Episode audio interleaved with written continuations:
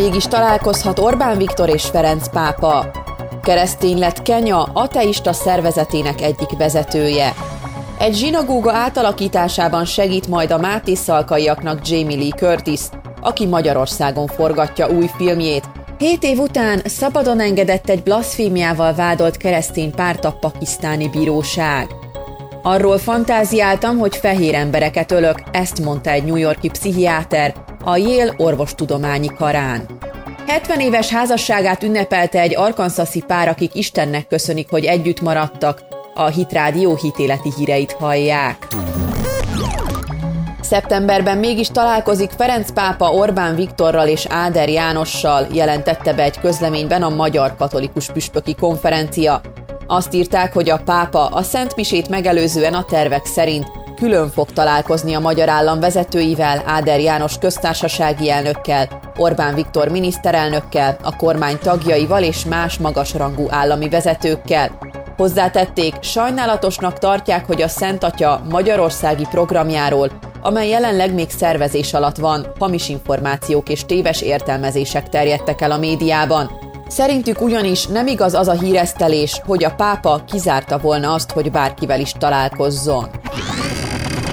Befogadta Krisztust az életébe Kenya ateista szervezetének egyik magasrangú vezetője, és felmondta pozícióját, mert úgy érezte, hogy nem akarja többet az ateizmust hirdetni az országban.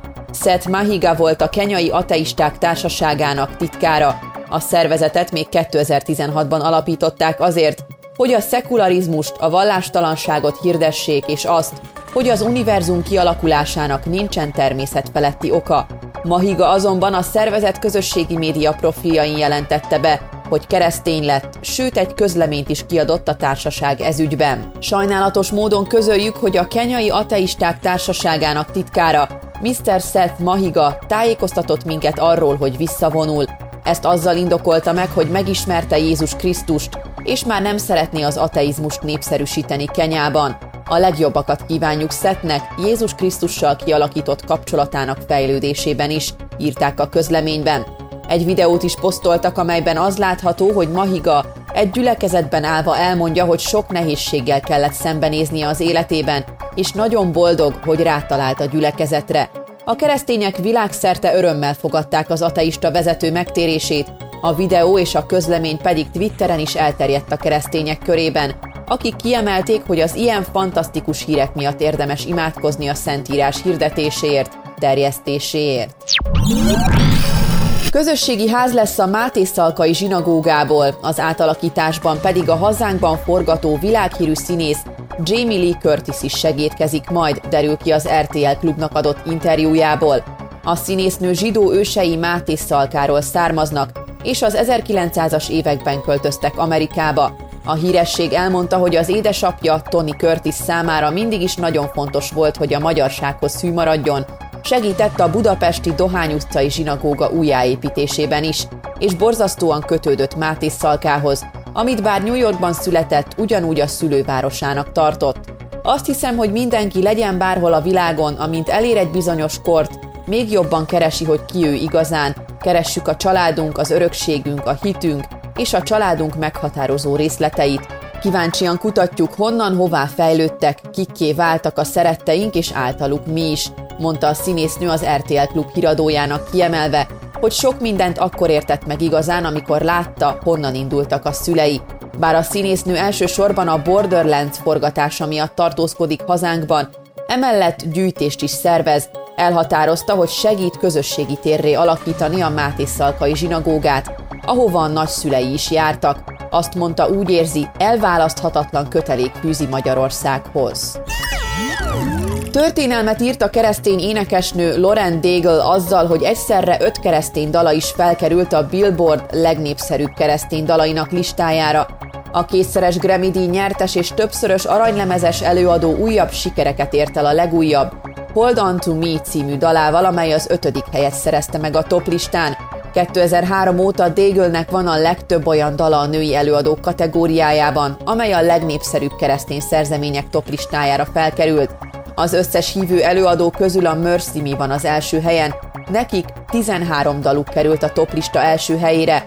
Daigle Hold On To Me című dalát 1,8 millióan hallgatták meg Amerika szerte, és a dal megvásárlása 228%-kal nőtt, miután azt elénekelte a világhírű The Voice tehetségkutató műsorban is.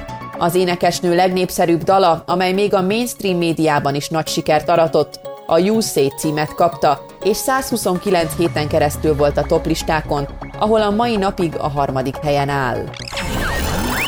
Felmentett a blasfémia vágya alól egy keresztény párt a pakisztáni bíróság, miután közel 8 éve ítélték őket halálra. A vád ellenük az volt, hogy az iszlám vallás fő alakját, Mohamed profétát gyalázták SMS-ben. Shafkat Emanuelt és Ahagufta Kauzárt 2013. júliusában tartóztatták le, miután egy mecset vezetője, Maulvi Mohamed Hussein azt állította róluk, hogy a házaspár blaszfémikus üzeneteket váltott egymással. A lahóri legfelsőbb bíróság végre elrendelte, hogy engedjék őket szabadon a börtönből, miután mindkét fél panaszait meghallgatták, írja a déli Pakisztán. Emmanuel elmondta, hogy a rendőrség gyermekei és feleség előtt megkínozta őt, és így vette rá egy hamis tanúvallomásra, írta az International Christian Concern, keresztényüldözést monitorozó szervezet. A pár ügyében kevés bizonyítékot mutatott fel a vádló fél, aki azt állította, hogy megsértették a Koránt és a muszlim vallás profétáját is. Saif ul Maluk, a pár ügyvédje az ICC-nek elmondta, hogy nagyon boldog, hogy kiderült az igazság az ügyben. A pár egyébként azt állította, hogy a blaszfémikus üzeneteket küldő telefon Kauzár nevén volt, de Hussein ellopta a személyigazolványát, vásárolt vele egy másik szimkártyát, és bántó üzeneteket küldött magának vele azért, hogy besározza őket. Az üzeneteket ráadásul angol nyelven írta, amelyet a keresztény pár nem is beszél. Azt is állították, hogy a botrányos vád pár hónappal azután érkezett, hogy összevesztek muszlim szomszédaikkal. Az International Christian Concern regionális menedzsere William Stark szerint jó hír, hogy felmentették a családot, de továbbra is veszélyben vannak, gyermekeik pedig szüleik letartóztatása óta, azaz 8 éve bujkálnak. Azt mondta a Yale orvostudományi iskolában hallgatóinak egy New Yorki pszichiáter, hogy arról fantáziált, hogy fehéreket lő fejbe.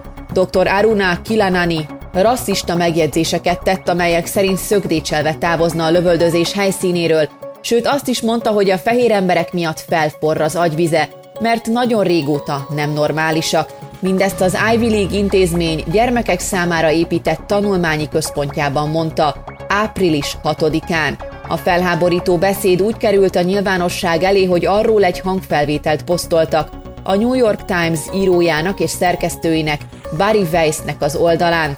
Kilanani már a beszéde elején figyelmeztette a hallgatókat, hogy nagyon sok provokatív dolgot fog mondani, de mindenkit arra kér, hogy vizsgálja meg szavainak értékét magában, Semmi sem tesz annál mérgesebbé, hogyha egy fehér ember azt mondja nekem, ne legyek mérges, hiszen ők még nem látták az igazi haragot, mondta a pszichiáter, aki bevallotta, hogy az elmúlt öt évben szisztematikusan elhatárolódott az összes fehérbőrű ismerősétől. Már a híradókat sem nézem, ahogy elkezdtem ezt, nem bírtam leállni, de szerintem ez felér egy közszolgálattal is, mondta majd kiemelte, hogy arról fantáziált, hogy egy revolver teljes tölténytárát belereszti abba a fehér emberbe, akivel legelőször találkozik az utcán, majd eltemeti a testét, megtörli a véres kezeit és szögdécselve továbbáll, lelkiismeret furdalás nélkül. Ezzel szívességet tennék az egész világnak, jelentette ki. A pszichiáter egyébként tudott arról, hogy a Yale publikálni fogja szavait, azonban azt hitte, ahhoz csak az iskolába járók fognak hozzáférni, Barry Weiss Twitteren kiemelte, hogy nem érti, hogyan jutott odáig az emberiség, hogy a Yale orvostudományi iskolában a fehérelme pszichopata problémái címmel mutathat be bárki is egy ilyen előadást. Az író szerint az ügy mélyen aggasztó és kontraproduktív.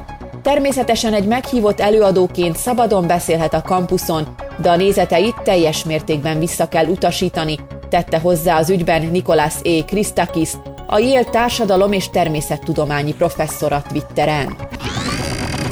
70. házassági évfordulóját ünnepelte egy arkansasi házaspár, akik szerint a hosszú házasság titka az Istenbe vetett hit és bizalom.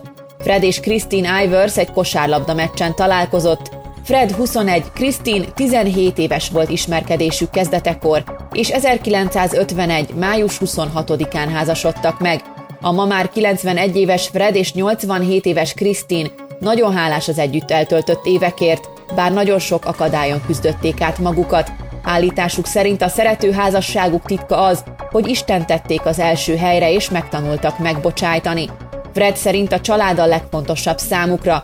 Akik együtt imádkoznak, azok együtt is maradnak még akkor is, hogyha azok az imák egy szájharmonikával kísért dalban hangzanak el, mondta Fred, akinek ez szokássává vált. Az egyik legfontosabb dolog, amit megtanítottak három fiúknak és egy lányuknak az az volt, hogy az életben fontos, hogy erős legyen a hitünk. A gyülekezetben neveltük fel a gyermekeinket, és megtanultunk Istenben bízni, mondta Fred. A pár legidősebb fia, Rodney Ivers elmondta, hogy a szülei valóban a szeretőházas párok példaképei közé tartoznak. Nagyon jó példát állítottak nekem és a testvéreimnek is, miközben teljes életet is éltek, tette hozzá.